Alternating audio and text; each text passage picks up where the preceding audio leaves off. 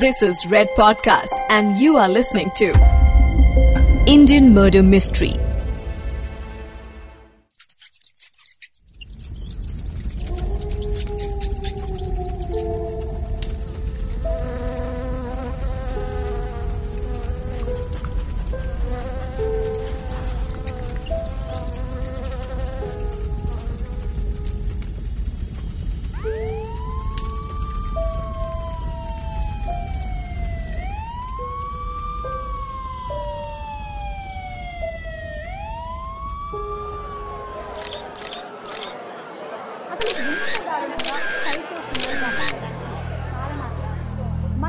हैदराबाद का serial killer Ramulu.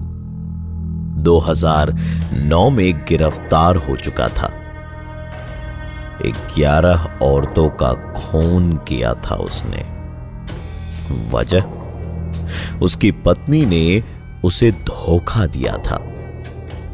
वो अपनी पत्नी को मार चुका था। लेकिन इसके बाद भी वो शादीशुदा औरतों को मार रहा था। पहले उनके साथ संबंध बनाता और फिर उन्हें मारकर उनका चेहरा शराब या पेट्रोल छिड़क कर जला देता। ये जुनून रामुलू के सर पर सवार हो चुका था। लेकिन एक दिन वो गिरफ़्तार हो गया। गिरफ़्तार करने के बाद पुलिस ने उससे पूछताछ की। रामुलू ने 2001 से लेकर 2009 तक के अपने सारे गुनाह कबूल कर लिए। रामुलू के पास खोने के लिए कुछ भी नहीं था। उसने बताना शुरू किया। कई को नहीं जलाया उसका चेहरा पसंद नहीं आया क्या? अरे चेहरा तो किसका भी पसंद नहीं आया था साहब। शराब खत्म हो गई थी तो चेहरा नहीं जला सका मैं।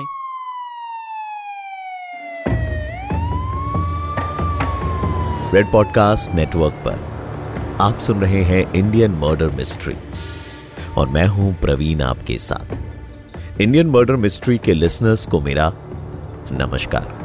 हमें फीडबैक देने के लिए या फिर अगर आप कोई केस सजेस्ट करना चाहते हैं तो हमें मैसेज ज़रूर कीजिएगा on at the rate red FM M पॉडकास्ट या फिर मुझे मैसेज करें on at the rate R J P R A V double E N यानी at the rate R J Praveen Instagram handle पर। आइए, उस केस के बारे में बात करते हैं, जो लगभग 20 साल पहले शुरू हुआ था। लेकिन उस केस में कुछ हैरत अंगेज किस्से थे। रामुलू जिसे 2009 में गिरफ़्तार किया गया था, उसने कबूल किया कि उसने 2001 से लेकर 2009 तक 11 औरतों का खून किया है। लेकिन फिर दो साल लगे उसे सजा सुनाने में। 2009 में गिरफ्तारी हुई और 2011 के फरवरी महीने में हैदराबाद के एक लोकल कोर्ट ने उसे सजा सुनाई। रामुलू को उम्र कैद की सजा मिली। चरलापल्ली जेल के दरवाजे खुलते हैं।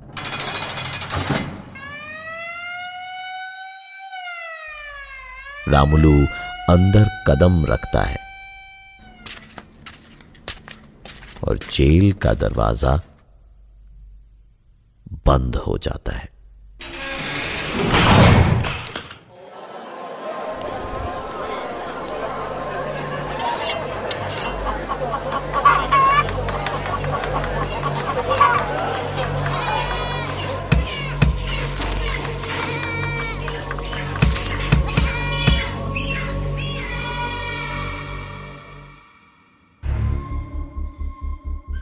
सभी को लगता है कि हैदराबाद का सीरियल किलर अब किसी और को शिकार नहीं बना पाएगा। केस हमेशा हमेशा के लिए क्लोज हो चुका है। फ़ाइल बंद हो चुकी है और रामुलू का किस्सा खत्म।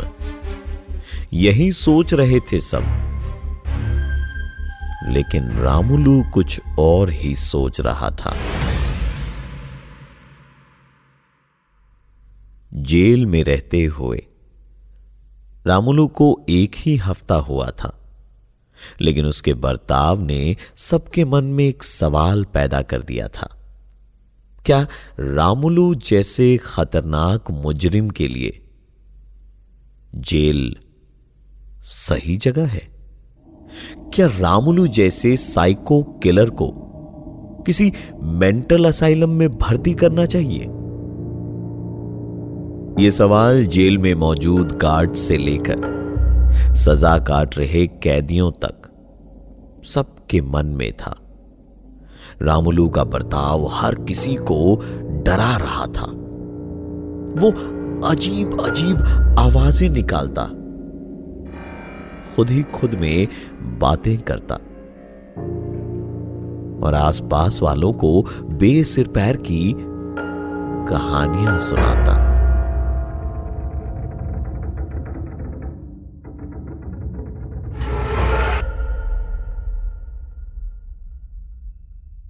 जिस साल फरवरी के महीने में, रामुलू को 11 औरतों का खून करने के जुर्म में सजा सुनाई गई थी, उसी साल दिसंबर में उसे एक सरकारी हॉस्पिटल में भर्ती करवाया गया। इस हॉस्पिटल में उसे दिमागी इलाज के लिए लाया गया था। सभी को लग रहा था कि शायद उसके दिमाग में कुछ तो गड़बड़ी है। 30 दिसंबर 2011 की तारीख थी। रामुलू उस हॉस्पिटल से भाग गया। वो अकेला नहीं, पाँच और कैदी थे जो उसके साथ वहाँ से फरार हुए थे। यह सिस्टम का सिक्योरिटी फेलियर था। जिस वजह से छह कैदी इरागड्डा मेंटल हॉस्पिटल से भाग गए थे। हॉस्पिटल से भागकर रामुलू काफ़ी खुश था। रामुलू ने 11 औरतों को मारा था। पुलिस टीम्स उसे ढूँढने के लिए ज़मीन आसमान एक कर चुकी थी। लेकिन वो हर बार पुलिस की आँखों में धूल झोंक कर भागता रहा। वो कभी भी हैदराबाद से बाहर नहीं गया। लेकिन फिर भी पुलिस के हाथ नहीं आया।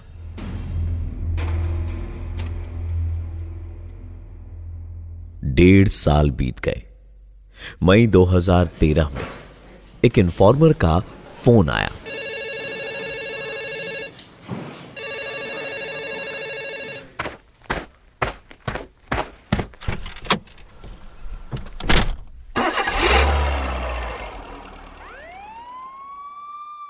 पुलिस की टीम्स रवाना हुई।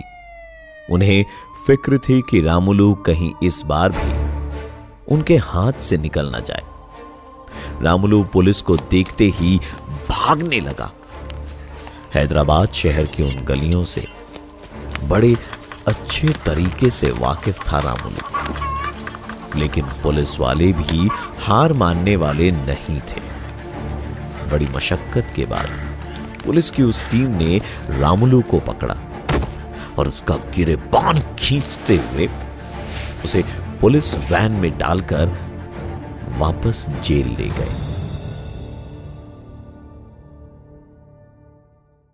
जेल में पुलिस के हिरासत में रामुलू से बीते डेढ़ साल के बारे में पूछताछ की गई। पूछताछ में रामुलू ने बिना हिचकिचाए कबूल किया कि उसने इस वक्त में पाँच और खून किए हैं। पाँच औरतें, जिन्हें रामुलू ने अपना शिकार बनाया था। पुलिस वालों को भी कुछ समझ नहीं आ रहा था। सुनने वालों के पाँव ठंडे हो रहे थे। जैसे कि कोई पहेली थी जिसका कोई जवाब नहीं था। ऐसा लग रहा था कि जैसे किसी ने आपको बिल्डिंग से नीचे ढकेल दिया हो और आप बस बेहिसाब रफ्तार से नीचे गिर रहे हैं। रामुलू के बताए हुए मर्डर्स की जाँच की गई और यह साबित भी हुआ कि जो वो कह रहा था, वो सब कुछ सच था।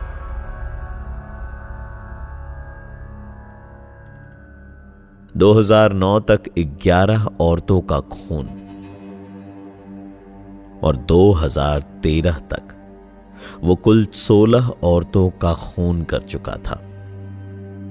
कुछ देर लगेगी आपको ये बात अपने जहन में उतारने के लिए।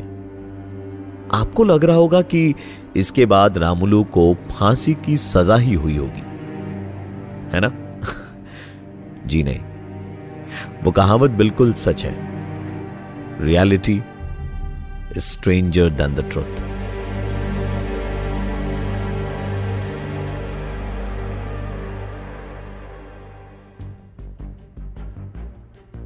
2020 में यह केस हाईकोर्ट में गया। हाईकोर्ट ने रामुलू को बेल ग्रांट कर दी। कुछ दलीलें दी गई, जैसे कि lack of crucial evidence absence of prime witnesses और अदालत ने 16 औरतों का कत्ल कर चुके आदमी को जेल से बाहर निकलकर एक बार फिर से आम जनता के बीच भेज दिया। रामुलू के ऊपर केस अब भी जारी था। लेकिन कोर्ट के ऑर्डर्स थे कि उसे रिलीज़ किया जाए और फिर मुकदमा चलाया जाए। कोर्ट का ऑर्डर था और उसे फॉलो किया गया। जमानत पर बाहर आने के बाद रामुलू भीड़ में वैसे ही गायब हुआ, जैसे गर्म चाय के कप से उड़ता धुआँ गायब होता है। वो दो बॉडीज जिसकी इन्वेस्टिगेशन हैदराबाद पुलिस 2021 की जनवरी में कर रही थी। उन औरतों को भी रामुलू ने ही मारा था। फरवरी में रामुलू को एक बार फिर से गिरफ़्तार किया गया। और अब यह कहा जा सकता है कि आने वाली सारी ज़िंदगी वो जेल में ही बिताएगा। यह केस हमारी जुडिशियल सिस्टम के लूप होल्स के बारे में एक बहुत बड़ा सबक है। इंडियन मर्डर मिस्ट्री में हमारी कोशिश है कि हम आपको ऐसे केसेस से रूबरू करवाएँ, जो हमें कुछ सिखा सके ज़िंदगी के बारे में और उस समाज के बारे में। जिसमें हम सब रहते हैं। हैदराबाद के सीरियल किलर की कहानी बस यही थी। लेकिन सोचने की बात यह है कि जेल और सरकारी अस्पताल में कराया गया इलाज और फिर पकड़े जाने का डर रामुलू को कुछ भी रोक नहीं पाया। आपको यह केस कैसा लगा? हमें बताइए आपकी क्या राय है। At the rate R J Praveen पर हमें मैसेज करें, या फिर at the rate red FM M पॉडकास्ट पर हमें मैसेज करें। ईमेल करने के लिए podcast at the rate red FM dot in इन पर हमें मेल करें। एक और एपिसोड के साथ मिलूँगा आपको on your favourite crime podcast Indian murder mystery season two